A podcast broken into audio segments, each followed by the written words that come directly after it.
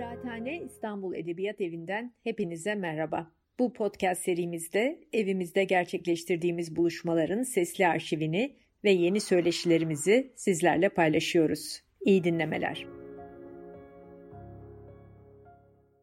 Merhabalar, Susma platformunun e, Kıraathane Kitap Şenliği'ndeki ikinci etkinliğine hoş geldiniz. E, bugün şiirle hücreme davet ettiğim hayattır diyen şair İlhan Sami Çomak etkinliğinde buluştuk. Burhan Sönmez, yazar ve Uluslararası Pen Yönetim Kurulu üyesi. E, o konuklarımızdan bir tanesi. Diğeri İlhan Sami Çomak'ın vasisi İpek Özel. E, tabii uzun bir öykü İlhan Sami Çomak'ın öyküsü. E, kimi ödüllü 8 şiir kitabıyla beraber aslında kendi hayatı anlatılmaya, belki romanlar, hikayeler yazılmaya e, çok daha fazla müsaittir. Burhan Sönmez e, bu konuda bize bir bakış açısı da getirir belki sohbet içinde ama ben önce e, Susma platformu olarak biz aslında infaz, yaz, infaz yasası gündemdeyken e, bir kez daha gündeme etmiştik İlhan Sami Çoma ve İpek Özel gene konuklarımızdan bir tanesiydi. Osman Kavala ile beraber aslında onların sağlık durumu, pan, durumunu, pandemide koşullarını ve haksız tutukluluklarına rağmen karşılaştıkları e, cezaevi koşullarını üretmeye devam etme hikayelerini konuşmuştuk. E, ve sağlık durumlarını ben o yüzden yine hızla e, öncelikle İpek Özel'e söz verip İlhan Sami Çomak cezaevinde e, şu an nasıl hissediyor? E, pandeminin başında konuşmuştuk biz onunla. Sonrasında ben röportaj da yapmıştım. E, aradan aylar geçti. Şu an nasıl? Sağlığı nasıl? E, ve cezaevi yaşamı nasıl geçmiş? E, bize sen buradan İlhan Sami Çomak'ın aslında küçük bir yaşam özetiyle başlarsan olur, olur, devam olur. Olur, olur. Çok teşekkürler öncelikle bu program için ve davet için. Hem size hem değerli hocam Burhan Sönmez'e. Ee, şimdi İlhan'dan e, bu sabah bir mektup aldım. Ee, e, onun onun için geçtiğimiz haftalarda Venedik Film Festivali Borders'da iki tane e, onun ona ithaf edilen e, filmin e, film için bir konuşma yapmaya gitmiştim ve gelir gelmez ondan mektup aldığım için hem mutluyum hem de bu programla ilgili ah dedim bak işte İlhan sanki bizim konuşacaklarımı duymuş.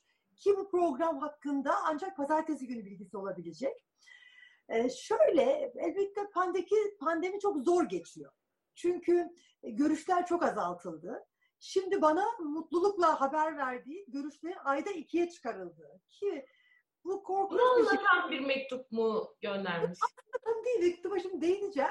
Aslında bu, şuna öncelik ah, çok şükür ki görüşlerimiz ikiye çıkarıldı ayda ki bu korkunç bir şey. Çünkü eskiden haftada bir görüşümüz vardı ve ayda bir de açık görüşümüz vardı. Şimdi düşünebiliyor musunuz? Aylardır hiç görüş yoktu. Sonra ayda bir görüşe müsaade ettiler. Şimdi ayda iki kapalı görüşe müsaade ettikleri için mutlu olacak durumdayız. Hani o Evet. anlamda pandemi cezaevlerinde maalesef iyi geçmiyor. Ee, çok Aslında ikinci bir cezalandırılmaya dönüştürülmüş. Bu e, ciddi bir şey. Yani daha çok gerçekten üzerine konuşulması gereken bir şey. Öyle bir taraftan da çok haksızlık da yapmak istemiyorum. Çünkü cezaevi yönetimine de geçen gittiğimde onu söyledim. Her hafta insanları buraya kabul etseydiniz, o açık görüşleri yapsaydınız belki biz daha çok endişelenecektik. Çünkü tahmin edersiniz ki çok sayıda hükümlü var cezaevlerinde ve çok sayıda e, ziyaretçi oluyor. O zaman da onları nasıl içeride koruyacaktık? Yani zor bir süreç, çok zor bir süreç ve çok karışık duyguları aynı anda yaşıyoruz. Ama İlhan'ın mektubunda şu çok beni mutlu etti, onu paylaşayım. Hani nasıl geçiyor bugünleri dediniz ya. Şimdi onların ve hayal etmeye çalışsın bizi izleyenler diye söylüyorum. İlhan bir hücrede tek başına kalıyor. Onunla beraber onun gibi hücrede kalan iki ayrı e, mahkum hükümlü arkadaşı daha var ama aynı hücrede değiller, farklı hücredeler.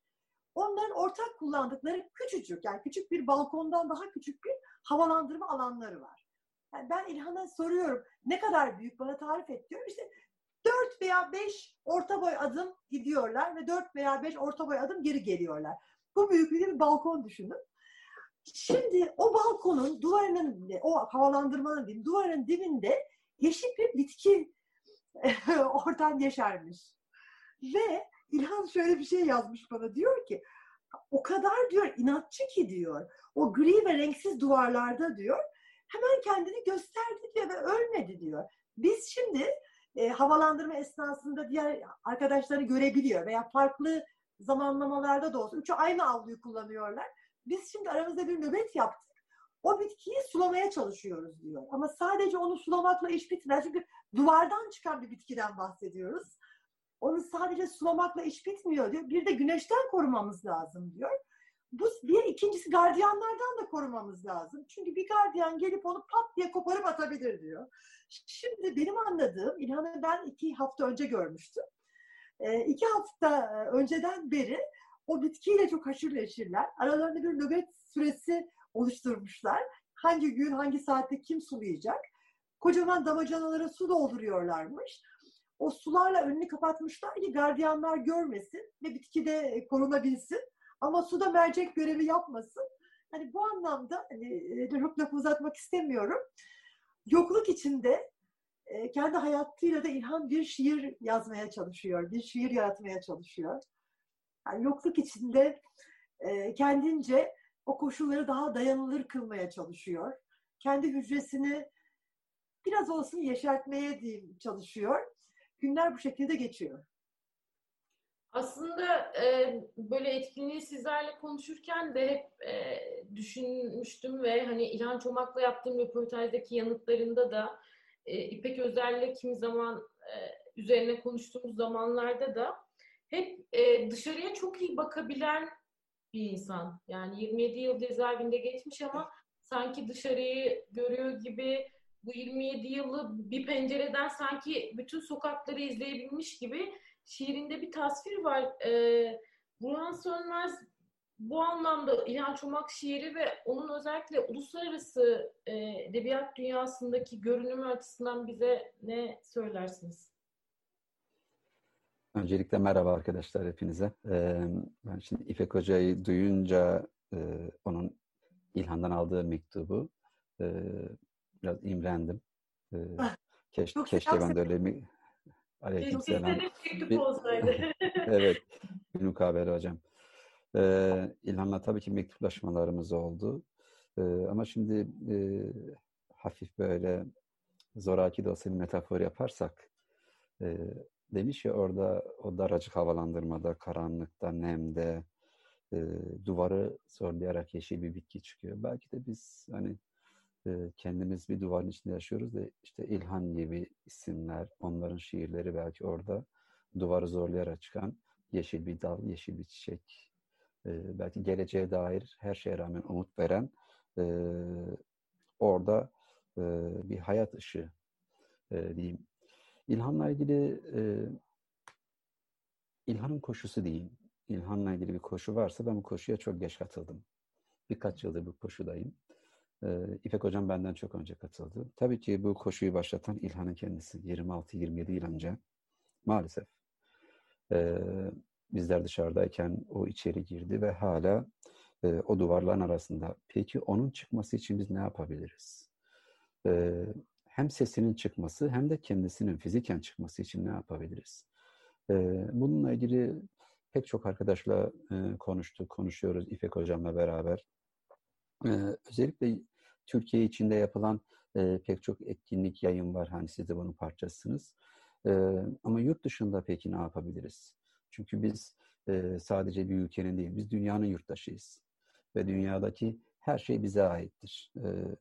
Buradaki cezaevi de bizimdir, Meksika'daki cezaevi de bizimdir. Oradaki şair de bizim için yazıyordur. Bizim şairimiz de onlar için yazıyor. E, o yüzden İlhan'ın şiirlerini Meksikalılar da izler. E, İspanya'nın Katalan bölgesindeki e, şairler, e, aydınlar, okurlar da izler. E, bu konuda neler yapılabilir diye düşündüğümüzde tabii ki ilk e, kullanacağımız kavram böyle bir şairin Türkiye'de hapiste olduğunun bilinmesi gerekir. Bunun için yayınlar yapabiliriz dedik. Toplantılar örgütleyebiliriz dedik. E, şiirlerini çevirebiliriz dedik. E, belli başlı kurumlar özellikle burada çok ön plana çıktı. E, Uluslararası PEN e, Yazarlar Birliği içinde e, Norveç PEN e, bunu üstlendi. Evet, özellikle onların çok büyük bir emeği var. Onlara da buradan evet. biz de teşekkür ederiz. Evet. evet. adına çok değerli bir şey yapıyorlar. İlhan Muaz- Evet, muazzam bir iş yapıyorlar. Böylece biz bir kaptanlık görevini onlara verdik diyelim. Onlar bize işte bir sefer rotası belirliyorlar. Bizi çağırıyorlar. Biz de onlarla beraber bir şeyler yapmaya çalışıyoruz. Mesela Norveç, Norveç Fen İlhan Çomak adına web sitesi açtı. Aslında herkesin girmesini isterim, öneririm. Orada sadece İlhan'ın kendi şiirleri değil, İlhan için dünyanın diğer bölgelerinde şairlerin yazdığı şiirleri orada bulabilirler. İlhan'la beraber yabancı şairlerin yazdığı şiirleri orada bulabilirler. Cezaevinden işte İpek Hoca'nın aracılığıyla gidip gelen şiirler var. Ee, dört duvarın arasında bütün dünyaya ulaşabilen bir ses e, olabiliyor. İşte bu insanların e, katkısı sayesinde. Geçen ay Ağustos'ta e, Zoom üzerinde çok e, büyük, geniş katılımlı bir toplantı organize ettik. İpek Hocam da orada güzel bir konuşma yaptı. E, orada hem Norveç ben hem Türkiye ben e, dünyanın başka e, ülkelerinden pek çok katılımla ve şairlerin okuduğu şiirlerle e, ne diyelim keyifli, e, umut dolu bir e, etkinlik oldu. E, belki e, birçok şeyin arasında özellikle anmaya e, değer şey e, Londra'da e, Poetry Society var. E, e, şiir topluluğu, şiir kulübü e, gibi bir e, oluşum. E, onlar bundan birkaç önce sanırım Şubat ayıydı. Çok güzel bir etkinlik e, örgütlediler ve tabii sadece onlarla e, sınırlı kalmadı.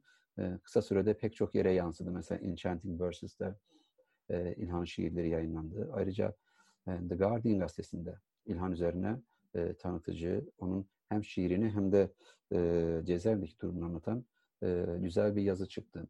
E, bu ve benzeri etkinliklerle e, yapabileceğimiz şeyler. Bir parçasını yapıyoruz diyelim. Yaptığımız şeyle e, yetinmek doğru değil. Daha fazlasını yapabilmek için buradan cesaret alıyoruz.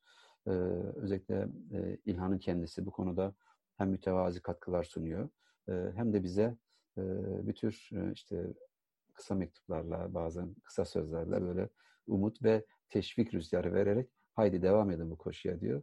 Biz de onunla beraber gidiyoruz. Elinize sağlık sizlerin de. Yani bir kez daha biz de Spot platformu adına hem Norveçmen'e hem yıllardır emek veren bu sürece Vasisi İpek Özel'e hem size e, bir kere hani İlhan Çomak gibi bir şairi e, yurt dışında şiiriyle de anlatabiliyor olmak e, belki de yani hikayesini anlatmak kadar değerli. E, en azından ona içeride büyük ilham olduğunu en azından röportajlarında anlattıklarında e, görüyoruz. E, bunlar onun için inanılmaz bir motivasyon oluyor. Anladığım kadarıyla bir de e, röportajda söylemişti İpek. E, yani benim için e, nerede olduğum değil, e, şiirim önemli. Yani bir cezaevi şairi olarak anılmak değil de e, şiirlerinin konuşulmasını çok daha e, önemli buluyor. Kendi hayatından anladığım kadarıyla daha önemli buluyor. Küçük bir ekleme yapabilir miyim? İlhan, böyle İlhan'ın en büyük e, bana sistemlerinden bir tanesi şu. Diyor ki bana, şimdi e, Burhan Hocam da bahsetti, biraz anlatacaktır. Avrupalı şairlerle İlhan arasında bir şiir diyaloğu başladı. Ben doğru tarif ediyor muyum bilmiyorum. Şöyle Avrupalı şairler şiirin bir kısmını yazıyorlar, İlhan'a yolluyorlar. İlhan da onlardan gelen kısma cevaben şiirin devamını yazıyor. Ya da İlhan bir kısmını yazıyor. Avrupalı şairlere iletiyoruz, ulaştırıyoruz. Onlar da e, İlhan'a cevaben diğer kısmını yazıyorlar. Böyle çok canlı, çok aktif bir diyalog başladı. İlhan bana diyor ki, sen diyor bana anlatmıyor musun şairlere? Ben diyor şiire inanırım. Şiirin nerede yazıldığına inanmam. Niye öyle söylüyorsun İlhan? Tabii ki her zaman vurguluyorum. Yani senin cezaevinde olman değil ki şiirin önemli ve hep öyle der. Şiir kendisi önemlidir. Nerede yazıldığı önemli değil diyor. Evet. Ama niye bu duyguya kapıldın dedim. Çünkü diyor ben yıllardır şiir yazarken hep dışarıya baktım. Ve dışarıdan baktım. Hiçbir zaman içeriye bakmadım. Şimdi Avrupa'dan bana gelen şiirlerde ben satır aralarında hissediyorum ki sanki o şairler benimle içeride olduğum için bir empati kurmaya çalışıyorlar. Yani dışarıdan gelen şiirler daha çok cezaevi tonunda, cezaevi hissinde ve ben onları okuduğum zaman acaba İpek eksik mi anlatıyor? ben cezaevinden değil, şiirle ilgiliyim diye hep bana sitem eder. Öyle her zaman dışarıdan bakar. Hiçbir zaman cezaevin içinden bakmaz. Hep dışarıdan bakar. Ve şiirinde öyle yazar. Müthiş bir yer. Evet yani gerçekten e, çok acayip bir hayat algılama biçimi bir kere. Hani dünyaya e, yaşadığı hayatla birlikte düşündüğümüzde e, demişken peki şiirlerini nasıl yazıyor İpek e, İlhan Çomak? Yani sonuçta biz şimdi bilmediğimiz tarafları da olabilir. E, yani bir şiirin gidiş geliş süreci mesela işte bu Görünmüştür filmiyle çok konuşuldu ama e, belki biz işte birazcık daha e, pek çok haberi bugüne kadar izlemiş gazeteciler, sizler e, belki biraz daha içeriden biliyor olabiliriz ama gene de bilmiyoruz. Bir şiirin cezaevinden dışarıya e, sansürsüz ve eksiksiz çıkabiliyor olma ihtimali var mı? Nasıl bir yolculuktan sonra İlhan Çomak'ın şiiri bizim önümüze geliyor? Şöyle şöyle. Şimdi benim İlhan'a hayran olmamın sebeplerinden bir tanesi de şu. E, o kadar zor koşullarda aslında o şiiri yazıyor ki. Şu açıdan zorluktan kastım şu. Bir defa hani şiir demek ne demek? İlham demek değil mi? İnsan ilham alması gerekir. Hani kapalı bir cezaevinde ve 27 yıl sonra yani 27 yıl yok yere, haksız yere, dünyayı görmeden geçen 27 yıl sonra e, çok fazla dış dünyadan beslenme şansı yok. Nasıl ilham alacak? Şimdi bu bir hayranlık uyandırıcı bir şey. Hakikaten öyle. Ama onun ötesinde benim İlhan'a hayranlığım şöyle. Şimdi e, cezaevinde biz genelde şöyle zannediyoruz dışarıdan bakan insanlar. İşte bütün gün orada oturuyorlar. E ne yapacaklar? Elleri alsınlar bir kalem kağıt yazsın. İlham kısmı, beslenme kısmını bir tarafa bıraktım. Hayır öyle değil. En başından başlayayım anlatmaya. Virginia Woolf biliyorsunuz hep kendine, kendine ait bir odadan bahseder. Evet. İlhan kendine ait bir masa elde edebilmek için hem İlhan hem ben yıllarca mücadele ettik. Şu anlamda cezaevinde öyle bir şey yok. Yani her istediğiniz zaman size masa gelsin. Bir masa talep edelim, masa verilsin. Böyle bir şey yok. Önce uzunca zaman o masayı alamadık cezaevinden. Sonra bir masayı satın aldık kantinden. Ama o gelen masa İlhan'ın hücresinden büyüktü. Hücrenin küçüklüğünü gözünüz önünde bulundurun. Yani yatağı ve gardırobu ve onun tuvaleti dışında hücreye sığmadı masa. O zaman ne yaptık? Bu sefer İlhan hiç yılmadı. Hatta ben hani o da aylar tabii sürdü. O masayı da oraya getirmek aylar sürdü. Yılmadı. Diğer koğuşlardan onların kendi hiçbir haberleşmesi var. E, plastik bir ip buldu. Ve o ipi o aradaki havalandırma esnasında o arkadaşları bir arada görme şansı olduğu zamanlarda üç kişi beraber kullanarak o plastik büyük masayı plastik bir iplek testere gibi o ipi kullanıp kestiler.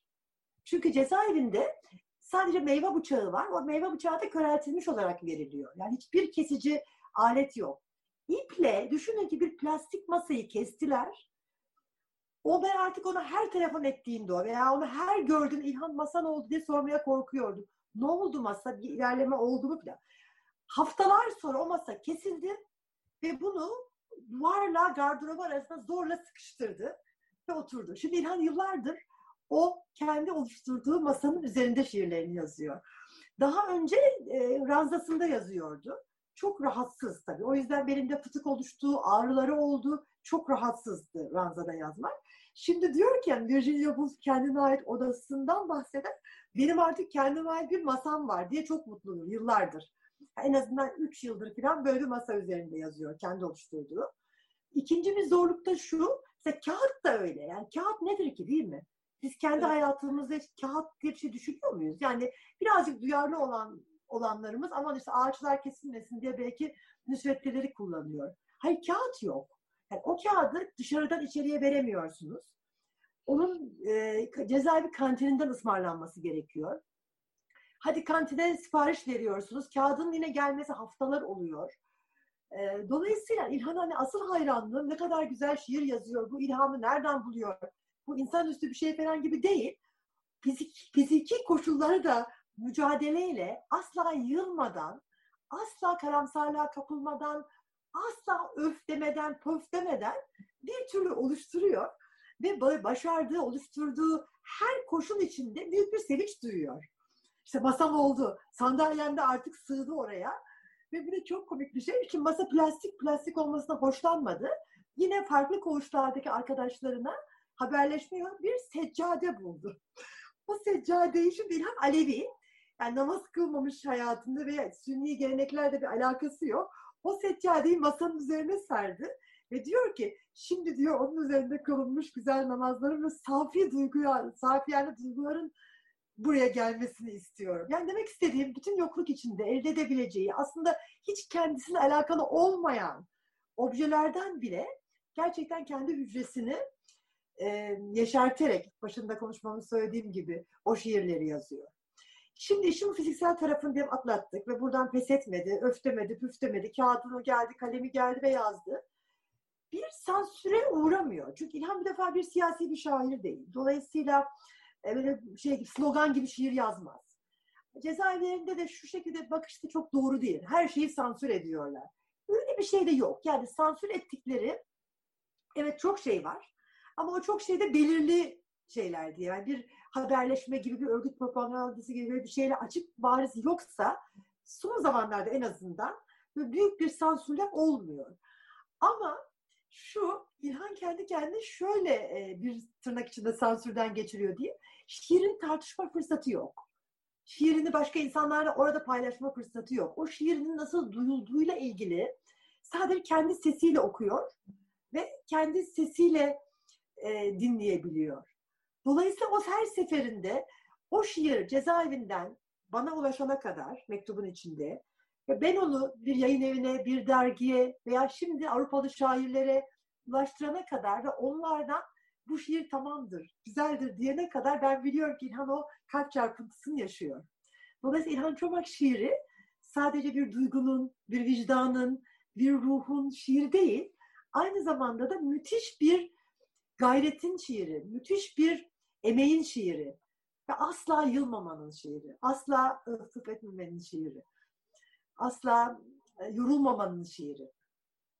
İnsan gerçekten e, yani şimdi seni dinlerken de röportaj sorularına verdiği cevaplarda da şiirlerini okuduğunda da e, Burhan Hocam e, bir türlü tam hayal edemiyor, kafasını oturtamıyor. Nasıl bu kadar öfkesiz, e, nasıl bu kadar hayata bağlı e, kalabilir ki insan bu kadar haksızlığa uğramışken insan hakikaten kavramakta zorlanıyor. Bir de insanlara anlatmakta da zorlanıyoruz. Mesela ben e, bir sürü insana İstanbul'da yaşayan İlhan Sami Çomak'tan bahsettiğinde henüz şiiriyle tanışmamış insanlara yok artık nasıl 27 yıl haksız yere yatıyor olabilir bir şey olmuş olmalı falan diye insanlar çünkü bir mantık, bir rasyonellik aramaya çalışıyorlar. Olmadığını anlatmak çok güç. Siz nasıl anlatıyorsunuz Burhan Sönmez? Hem e, özellikle de yurt dışında. Onlar için daha abes görünüyor olmalı. Evet. E, kendimize tam anlatamadığımız için aslında başkalarına da tam anlatabildiğimizi herhalde söyleyemeyiz. E, işte İpek Hocam anlattığı çaresizlik içinde çare yaratıyorlar ya içeride. E, gerçekten çaresizlik diye bir kavram olmadığını görüyoruz bu hayatta. Daima bir son çare var. E, özellikle bu ifadeyi kullanıyorum. Onların kaldığı Silivri cezaevinin e, karşısında e, ziyaretçilerin bekleyip e, oturması için bir kafeterya var. Adı Son Çare. E, 30 bin kişinin kaldığı cezaevinin önünde Son Çare e, kafeteryasında oturup çay içip sonra e, yakınınızı gidip ziyaret edebiliyorsunuz. E, böyle bir ironinin olduğu bir yerde e, İlhan Sami Çomak gibi insanların e, hem duygusunu hem de onların o e, inatçılığını belki de inatçılık değil onlar için e, oradaki normal e, tepki insanın e, doğal e, tepkisi belki. E, ama sonuçta e, dışarıdan bakınca büyük bir inat e, olarak görülüyor. E, bizim açımızdan gerçekten her zaman çok kolay algılanacak bir şey değil. E, ben İlhan'ı işte pandemi başlamadan önce e, ziyaret edebildim. E, ilk defa karşılaştık. Girdim işte görüş odasına. E, aramızda tel örgü yok. E, açık görüş. Sarıldık. Hani öpüştük. Ben sanki böyle hani üniversiteden bir arkadaşımı yıllar sonra görmüşüm de oturup işte eskiden kantinde geçirdiğimiz zamanlarda yaptığımız sohbetlerden dem vuruyormuş gibi hissettim. Ve çıktığımda da e, o kadar doğal e, bir toplantıdan ya da görüşmeden çıkıyormuş gibi hissettim ki sonra bunun aslında çok da ağır bir şey olduğunu hissettim. E, İlhan'ın şöyle bir şey söyleme hakkı var. Ee, o sadece şiiriyle bilinmek ister, o şairdir. Çünkü o sözünün e, sahibidir. E, o bunu söylemeye hak sahibi ama biz değiliz. Bizim görevimiz sadece onun şiirini savunmak değil. Onun kişiliğini, e, onun insan olarak dışarıda e, bizimle bir arada olmasını savunmak bizim işimiz. Diğer kısmını İlhan söyler ve biz onu bayrak haline getirebiliriz. Ama ben şunu istiyorum. Ben sadece İlhan Sami Çoman şiirini değil, kendisini istiyorum. Dışarıda, İstanbul'da ya da Bingöl'de, memleketinde, her nerede istiyorsa dünyanın başka bir yerinde. E, bunun için ne yapabiliriz? Şiirleri paylaşıyorum. Çok güzel bir şey. E, demin İpek Hocam e, yurt dışına gelen şiirlerin e, nasıl içeriği gittiğini, yurt dışına gelen şiir derken e, şöyle düşünüyorum. Bunlar başka dillerde yazılıyor. Norveççe yazılıyor, İngilizce yazılıyor. E, sonra bunlar bunlar e, sonra Türkçe'ye çevriliyor. Sonra İlhan'a gidiyor. İlhan bir şeyler yazıyor. Sonra onlar gidiyor. O ilk orijinal dillere tekrar çevriliyor. Ne ne kadar çevrilebilir? E, hele şiir söz konusu olduğunda ne kadar orijinaldir? E, bence İlhan çıktığında bütün bu süreci e, anlatan bir kitap yazmalı. Sadece şiirlerin e, gidip gelmesini, o şairlerle diyaloğunu, evet, e, evet. kendisi, kendisinin içerideki o boğuşmasını. Şimdi kendi kitabı çıkacak yakında. Bir İlhan Sami Çomak kitabı. İpek Hocam herhalde bekliyor e, söz etmek için kitapta. Evet, evet. evet. Kitabın içeriğiyle ilgili çok sır veremeyiz. E, o yayın sonunda onları anlatacak Tabii ama. değil miydi? Her şeyi mi saklayacaksınız? Hiç mi spoiler yok? yok, e, saklamak yok. Hayır. Sonuçta bir e, İlhan Sami Çomak kitabı bu. E, onun e, sadece şiiri değil. E, onun yolculuğunu, işte zaten doğduğu yerden başlıyor değil mi? Evet. işte hatta doğum tarihiyle ilgili güzel bir hikayesi var o etkileşte. Oradan başlayarak e, günümüze, günümüz dediğimiz onun için e, Cezayir'i bizim için işte dünyanın, Türkiye'nin şu anda içinde bulunduğu e, karanlık durum. E, buralara kadar gelen e, çok böyle hafif sesli bir şey. E, şimdi ben İlhan'ı görünce daha iyi anladım. E, Yanis Ritsos e, şey Yunan'ın Yunanistan'ın e, 20. yüzyıldaki büyük şairlerinden çok severim. E, o şiiri kendi şiirini şeye benzetir. E, fısıldamaya benzetir. Ama fısıldama duyulmayan bir ses değil der. Bunu tiyatro sahnesine e, aktarır der ki tiyatroda sahnede bir oyuncu fısıldadığında en arkadaki izleyici de onu duyar. Çünkü amaç o fısıldamada söylenen şeyin en arkadaki izleyici tarafından duyulmasıdır. İşte de benim şiirim öyle bir fısıltıdır der. Ben İlhan Sami Çoman şiirinde e, öyle bir şey hissettim. O mütevazi, alçak gönüllü e, fısıltama o kadar güçlü ki en uzaktaki bile onu duyabilir. Duymalı da.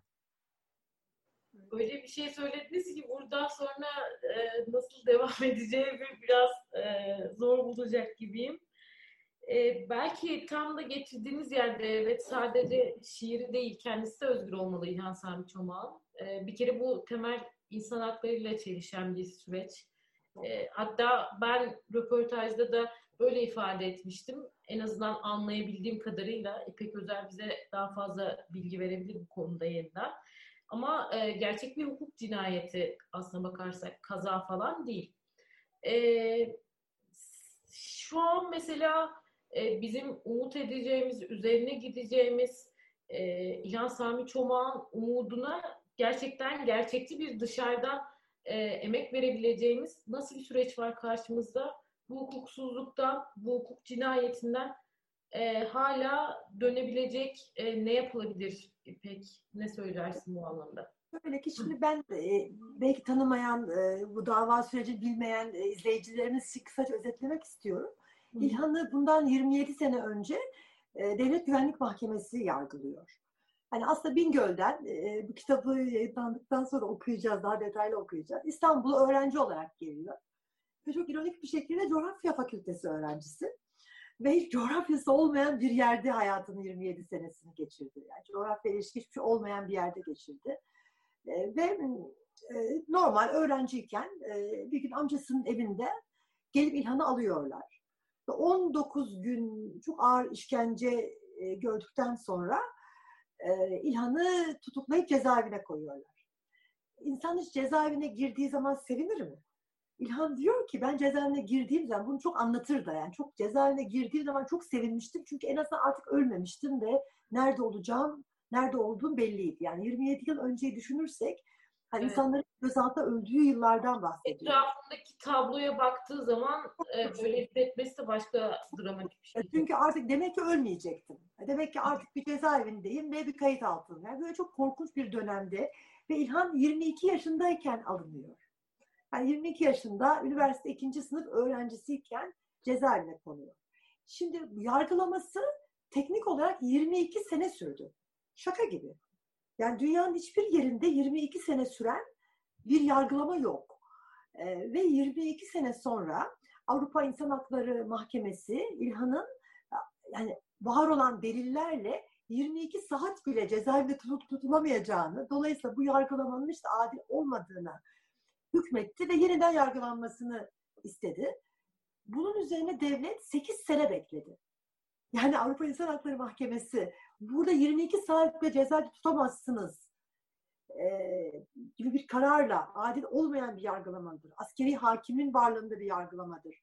Dedikten sonra 8 sene daha beklendi ve İlhan'ın yargılaması yeniden başladı. 2 sene sürdü bu 8 sene sonra başlayan yargılama ve yeniden müebbet cezası aldı.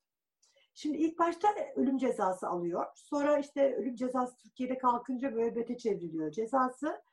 Düşünün 22 sene bir yargılama sürüyor. Ondan sonra da tekrar yeniden yargılanıyor ve yine müebbet ceza alıyor. Ve dosyada bunu ben hani kendi hukuk fakültesinde hoca olarak da söylüyorum. İlhan'ı tanıyan bir insan olarak da, bütün duruşmalarını izlemiş bir insan olarak da, dosyasını okumuş bir yani hangi taraftan benim söylediğim e, bir referans teşkil edecekse o anlamda bunları sayıyorum. Gerçekten hiçbir delil olmayan, isnadın bile ne olduğu belli olmayan bir dosyadan bahsediyoruz. Böyle alınmış bir hükümden bahsediyoruz. Şimdi bizim bu kitaptan bahsettiğimiz zaman iki sene evvel bu kitap yazılmaya başlanmıştı. E, hocam çok ısır vermeyeceğim kitapla ilgili ama iki sene önce kitabı yazmaya İlhan'ın başladığı gün veya yazmaya karar verdiği gün Yargıtay'ın cezasını bir kere daha onadığı gündü. O gün çok tesadüf görüş vardı. Ee, ve biz e, aslında daha önceki telefon konuşmalarımızdan ve bir önceki görüşten o zaman her hafta tabii görüş oluyordu. Yargıtay'ın o günlerde karar vereceğini biliyoruz. Ben tam cezaevine görüşe girerken avukatlardan maalesef cezanın onandığını duydum. Ve kendimi toparlayıp yüzümü değiştirmeye fırsatım olmadan hemen görüşteydim. İlhan o günlerde de beklediği için şeydi ve ben hani o bütün canlılığımla, güler yüzle çok giremedim görüşe. Bir şey kötü bir şey mi oldu dedi bana. Yok dedim her şey iyi. Sen iyi misin? İyiyim ne oldu dedi bana. Hiçbir şey söyleyemedim.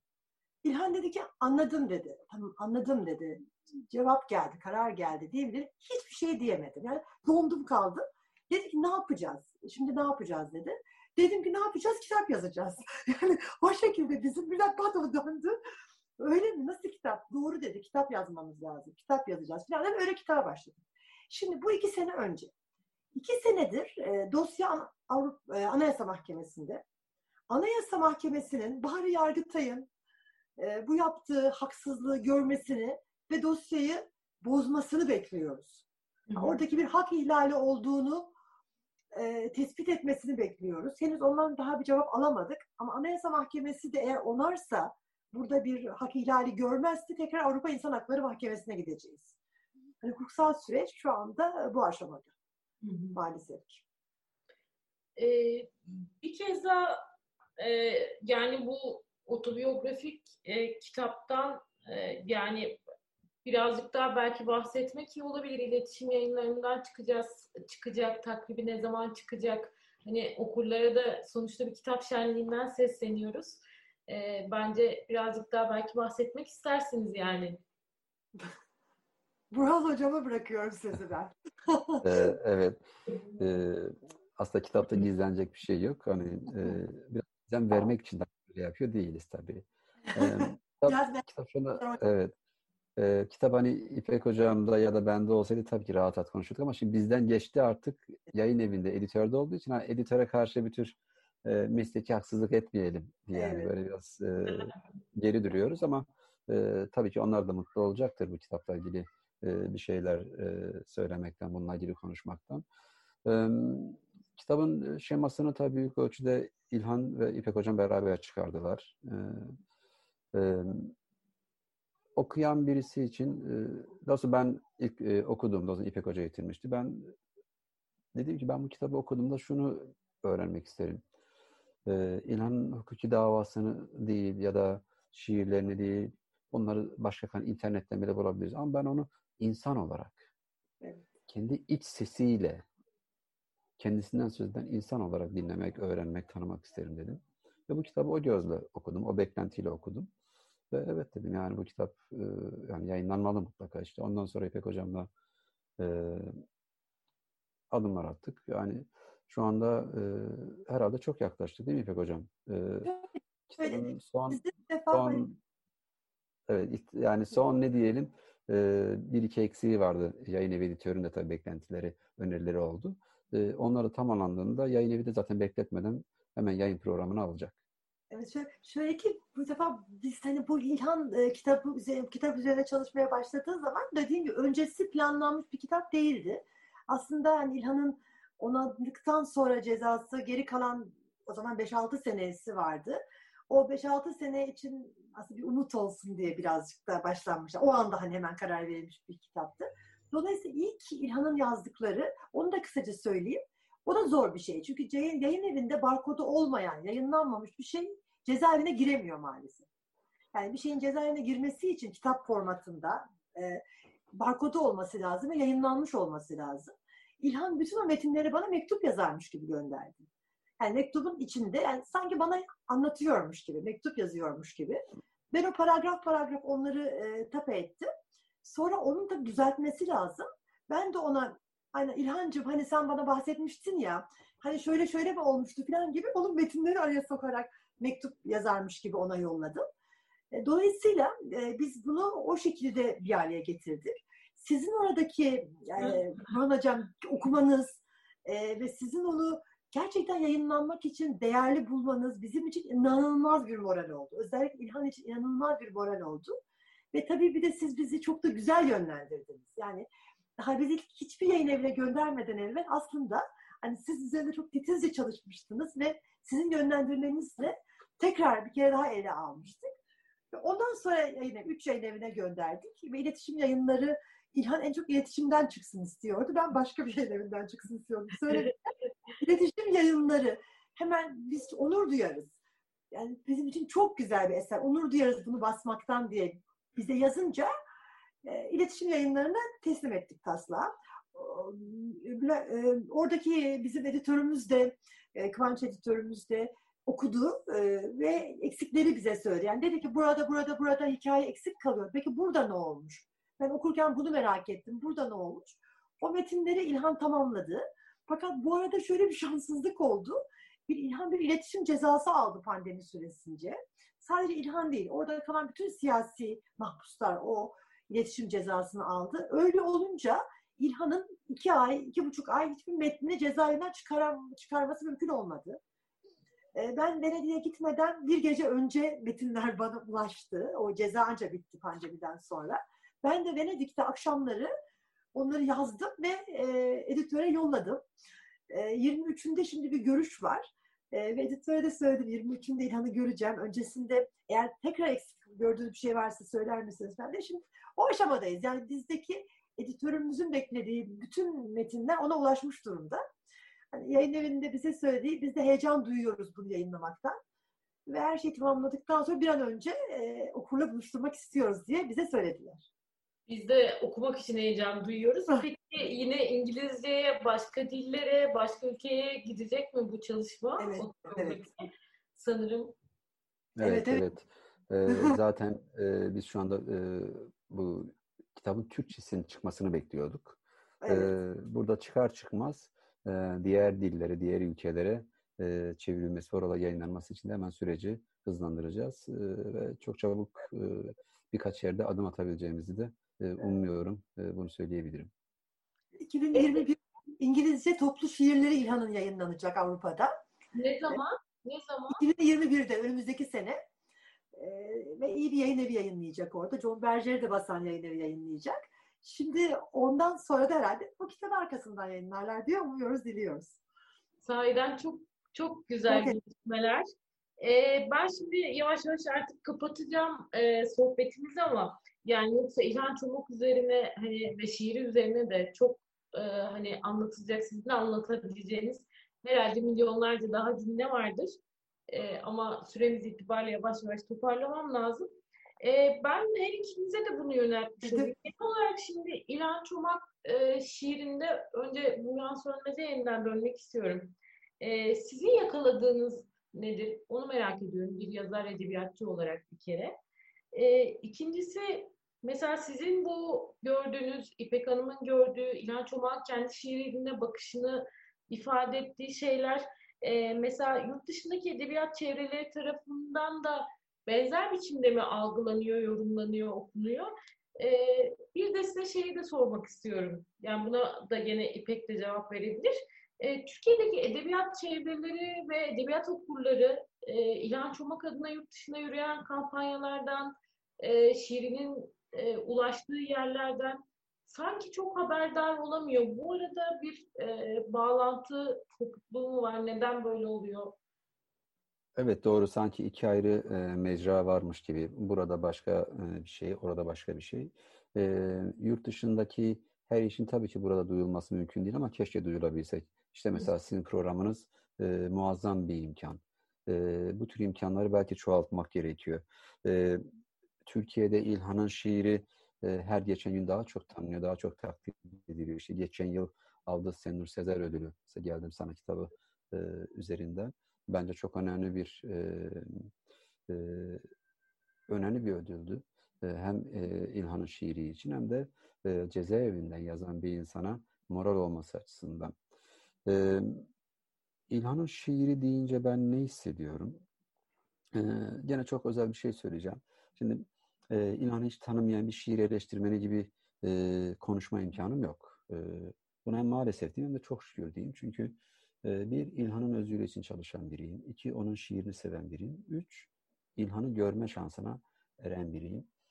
E, bazen şey derler, e, şairin şiiri kendisine benzer diye. Ben İlhan'ı gördüm, sonra çıktım. Evet dedim yani ancak böyle bir şiir yazabilir.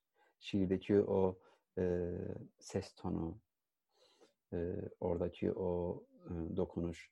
Şimdi İngilizce'de e, şiir kelimesi poem e, sözcüğü e, etimolojik e, olarak kökü eski İbranice'ye dayanıyormuş. Öyle diyorlar.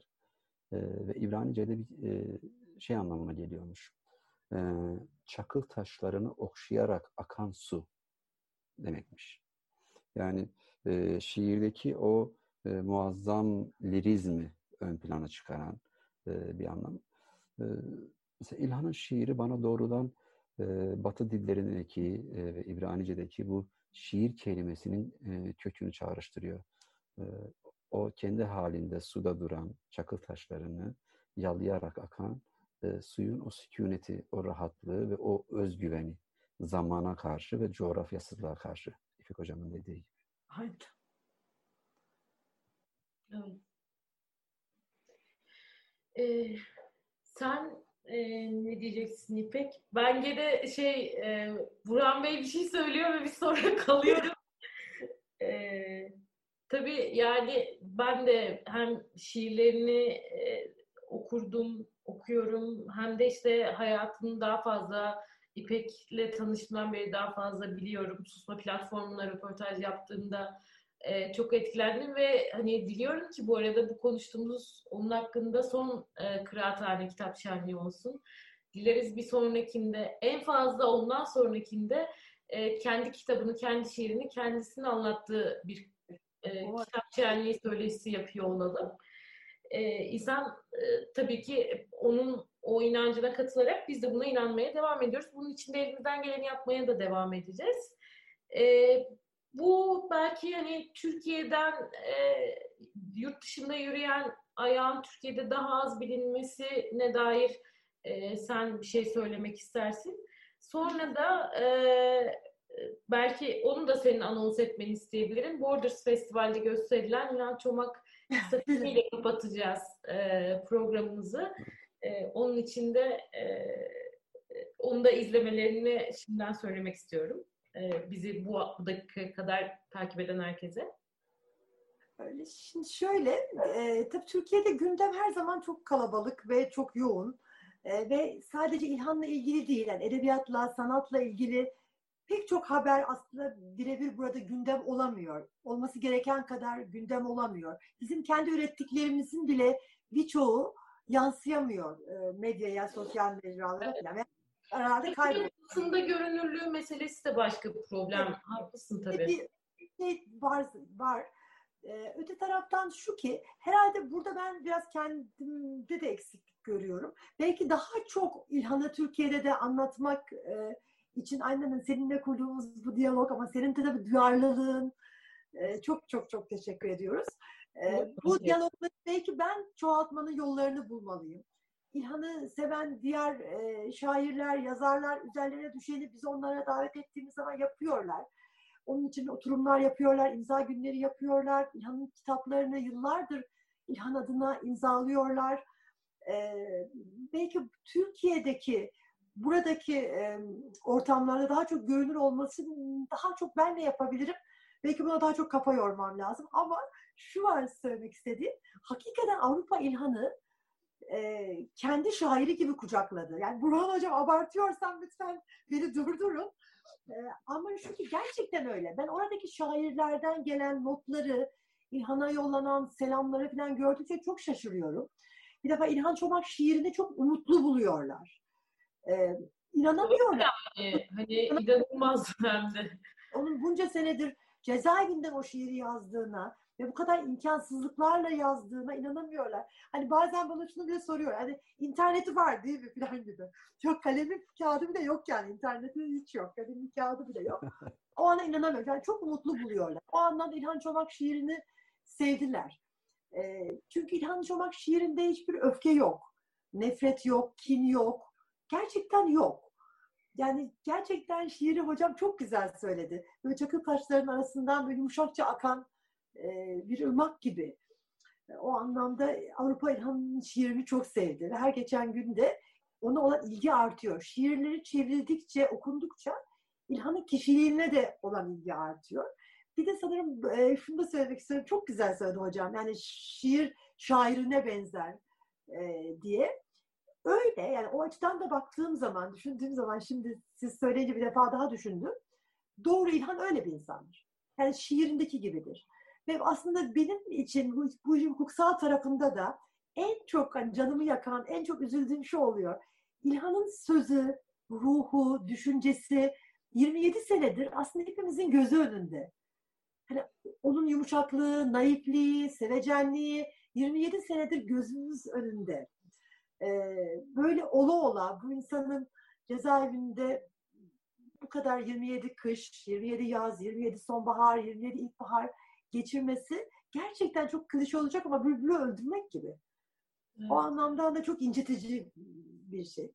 Ee, biraz da Venedik'teki festivale değinmek evet. istedim sen edersen. Burada da öncelikle Açık Şiir'e çok teşekkür etmek istiyorum. Şöyle ki Açık Şiir e, platform veya Açık Şiir Hareketi diyeyim. Er, Erkut Tokman, Erkan Karakiraz İlhan Çomak'a ithafen iki tane kısa film yaptılar. Bunlardan bir tanesi biraz sonra izleyecek olduğumuz İlhan'ın e, sesi, aile arşivinden fotoğrafları ile daha çok İlhan'ı İlhan olarak gördüğümüz bir kısa film. E, burada İlhan ilk defa kendi sesini, sesiyle kendi şiirini okudu. Şimdi e, bu da kendi ara şöyle olmuştu. Bu Pen, e, Burhan Hocam'ın söylediği gibi Londra'da Pen Norveç İlhan Çomak için Poetry Society ve Exiled Writers'la beraber bir etkinlik düzenleyecekti. İlhan böyle o etkinliğe bir mesaj yollasın. Hani bir, e, bir şey söylesin. Onun mesajını biz okuyalım falan gibi düşündük. O evet bir mesaj, bir uzanca bir mektup yazdı. Onu orada okuduk. Ama onun ötesinde ha İlhan dedim herkes senin şiirini okuyacak. Sen niye şiirini okumuyorsun? Nasıl yapacağız? Telefonda kaydedelim. Ve onu bir yaptığı bir telefon görüşmesi esnasında kaydedildi o şiiri. Ve İlhan'ın sesi ilk defa 27 sene sonra aslında cezaevi duvarlarının dışına çıktı. Ben Londra'da bu sesi bu kısa filmde biraz sonra izleyeceğimiz kısa filmde e, oradaki katılımcılar izledikleri zamanki heyecanı size anlatamam. Orada da programın sonuna doğru bir sürprizimiz var. İlhan kendi sesiyle size veda edecek diye söylemiştik. Ve Erkan Karakiraz, Erkut Tokman'la birlikte bu e, Anatomy of Freedom, yani Özgürlüğün Anatomisi kısa filmini hazırlamıştı. E, ve biz onu orada gösterdik. Işıklar tabii sönmüştü. Işıklar yandığı zaman, bakın hiç abartmıyorum. Ben yanımdaki, belirli benim en az benim yaşımda olan diyeyim, e, kişilerin ağladıklarını, birbirlerine sarıldıklarını, bana sarıldıklarını, oradaki diğer İlhan'ı tanıyan insanlara sarıldıklarına ben tanıklık ettim. Hani aslında sesi birazdan göreceğiz filmde. Telefonda kaydedildiği için ve İlhan'da da bir heyecan içinde olduğu için o şiiri okurken provası yok. Yani 10 dakikalık telefon görüşmesinde okudu ve kaydettik. Böyle düşünün provası yok. E, sesi heyecanlı yani. Sesi heyecanlı. Gerçekte o şiiri burada okusa eminim çok daha farklı okur. Ama inanılmaz bir e, sanki İlhan'la karşılaşmış gibiydi insanlar. İnanılmaz bir coşku duydular. E, sonra bu iki filmle, ikinci filmde de İlhan'ı hiç görmediğimiz film. Onu da hani biz şu anda göstermeyeceğiz diye ikinciyi göstermeyeceğiz. Evet, e, bunu sadece bir tanesini yayınlayabiliriz ama diğerini e, de bir, bahsedelim. Bir platform... Zaman izleyebilirler. Aynen aynen. İnternette var. Açık şehir platformu. Evet. Diğeri de aslında bu pandemi günlerinde herkes hani evden çıkmayın, evde kalın, evde kalın, evde kalın anonsları esnasında Erkan Karakiraz ve Erkut Tokman e, diğer kısa filmi yaptılar. Çünkü İlhan evde yok. Not home yet onun adı. Henüz İlhan henüz evde değil. Orada da o yüzden İlhan'ı hiç görmüyoruz. Yine İlhan'ın yazdığı bir şiiri başka bir ses okuyor orada. Ama İlhan'ı görmüyoruz. Dolayısıyla teşekkür ediyoruz Açık Şiir'e bunu mümkün kıldıkları için bu iki kısa filmi Venedik Film Festivali'nin içinde Borders Fragmented Identities e, bölümü diyeyim, yarışma için bir bölüm. Bu bölüme yolladılar. Onlar bundan çok etkilendiler ve hemen e, göstermek istediler ve şimdi de bu ayın sonuna kadar e, o iki kısa filmde orada dönüyor, sürekli dönüyor ve izleniyor. Ben de e, o şekilde davetle bu filmleri anlatmaya, İlhan'ı anlatmaya Oraya konuşma yapmaya gittim. O yüzden e, oradaydım. Orada da orada da inanamadılar. Hem çok etkilendiler, filmleri çok sevdiler. Hem İlhan'ın şiirinden çok etkilendiler. Hem de gerçekten hikayeden inanamadılar. Evet. Çok teşekkür ediyoruz. Hem açık şiir hem de size bunu bir defa daha e, burada e, konu ettiğiniz için. Yani e, zaten yapmamız gereken e, daha fazlasını yapabilmeyi umuyoruz. Sizlerle beraber tabii ki. E, biz de size çok teşekkür ediyoruz. E, ben e, kendi adıma aynı zamanda Susma Platformu adına elbette Kıraathane Edebiyat Evi Kitap Şenliği adına. E, hem Burhan Sönmez'e hem İpek Özel'e. E, bir kere İlhan Çomak, e, şair İlhan Sami Çomak'a bize anlattıkları, pek çok yönüyle anlattıkları, cezaevi şartlarından, şiirini nasıl yazdığından, otobiyografik kitabına ve yurt dışındaki e, süren kampanyalara bize haberdar ettikleri ve aslında bizim de daha fazla her bir okurunun, e, her bir seveninin, STK'ların e, bu o, onun özgür olması için neler yapabileceğine dair fikir de verdiğiniz için biz çok teşekkür ederiz. E, Kıraathane Edebiyat Şenliği'nin son gününde buluştuk. E, 27 yıldır cezaevinde olan e, şair İlhan Sami Çomak'ı konuştuk. E, şiirleri özgür olan ama biz kesinlikle Burhan Sönmez'in e, ve İpek Özel'in dakikalardır anlattığı gibi İlhan Sami Çomak'ı da istiyoruz. E, şairin şiirleri gibi özgür olmasını istiyoruz. E, çok teşekkür ediyoruz bizi dinlediğiniz için, izlediğiniz için. E, İlhan Sami Çomak'ı da daha çok okumaya davet ediyoruz. Hoşçakalın.